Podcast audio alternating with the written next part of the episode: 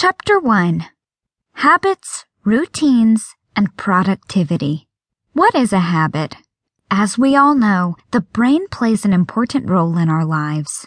Its function is to send signals to our body on how we react, think, and feel in different situations. But no matter how powerful the brain is, we still cannot process multiple things at once. That is when the importance of habits takes place.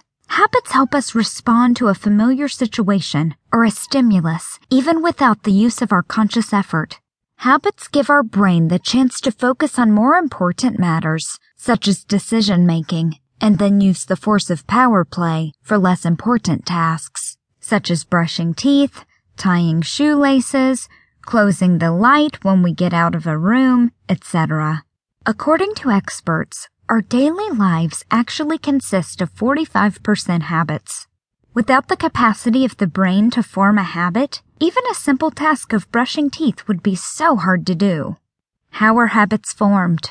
In the 1990s, researchers at MIT examined how the brain works when we perform habits. Scientists attached wires to a mouse and observed its brain activity while running through a maze. During the first few attempts, the scientists noted that the mouse had a hard time navigating through the maze, but with several attempts, they observed that the mouse was easily running through the maze because it was already familiar with it.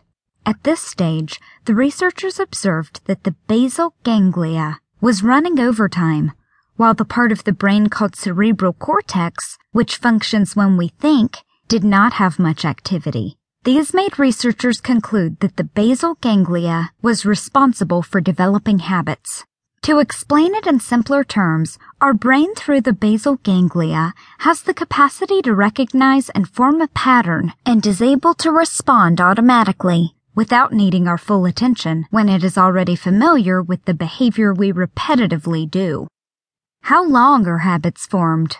One of the most famous theories on creating habits is the 21 day rule.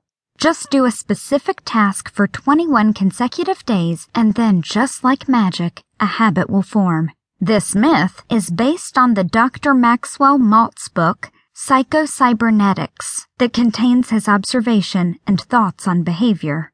As a practicing plastic surgeon, Dr. Maltz observed that his patients were able to adjust to their new appearance after having a nose job, breast enhancements, etc. for a minimum of 21 days. Quote, these and many other commonly observed phenomena tend to show that it requires a minimum of about 21 days for an old mental image to dissolve and a new one to gel, unquote, says Dr. Maltz in his book. He also observed his behavior and noticed that it also took him around 21 days to create a habit.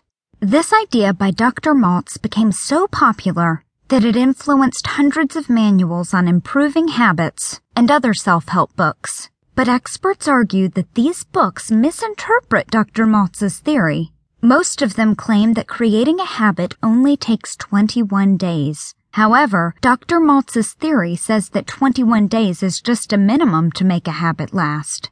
So how long does it really take for a habit to form?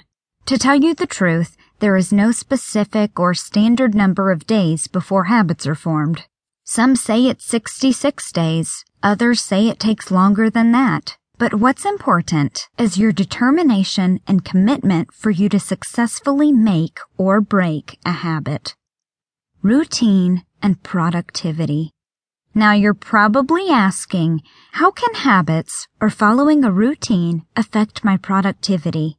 If you try to do your research on the secrets that successful people have, you will find that most of them have one similarity, and that's following a routine.